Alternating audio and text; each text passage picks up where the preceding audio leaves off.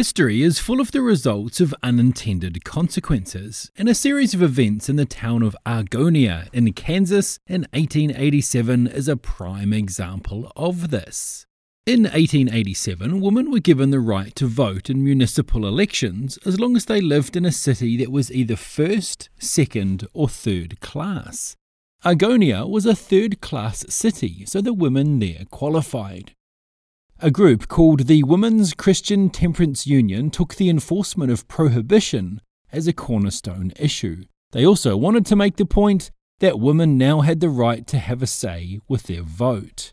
Susanna Salter was an officer in the Temperance Union, and as the election approached, she presided over a caucus that endorsed a number of pro prohibition male candidates.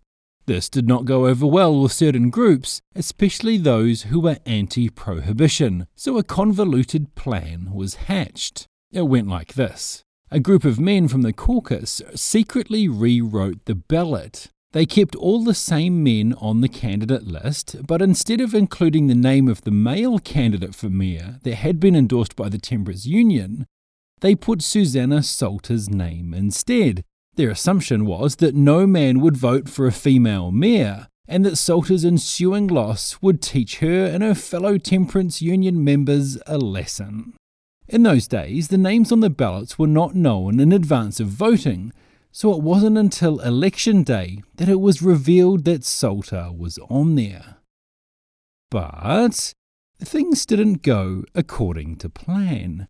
When the Women's Christian Temperance Union ladies saw Salter's name on the ballot, they all voted for her instead of the man they'd nominated.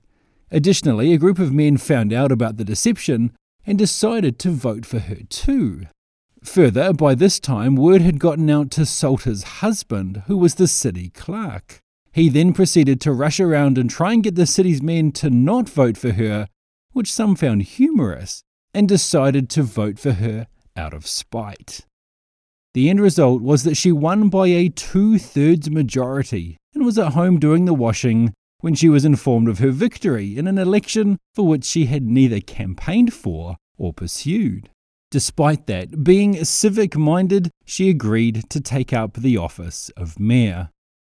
Some would say that the joke had backfired spectacularly. Salter took up her role and set about implementing policies that aligned with the temperance union's goals. She closed down saloons and gambling houses and focused energy on improving the city's infrastructure. She was so successful at what she did that, in what sounds to me like a sour grapes comment, the Ontario Globe stated This indisposition on the part of Mayor Salter to let up on the boys seriously mars her chances of ever being a candidate for the office again as it isn't likely that next election day will find the male voters in a joking mood.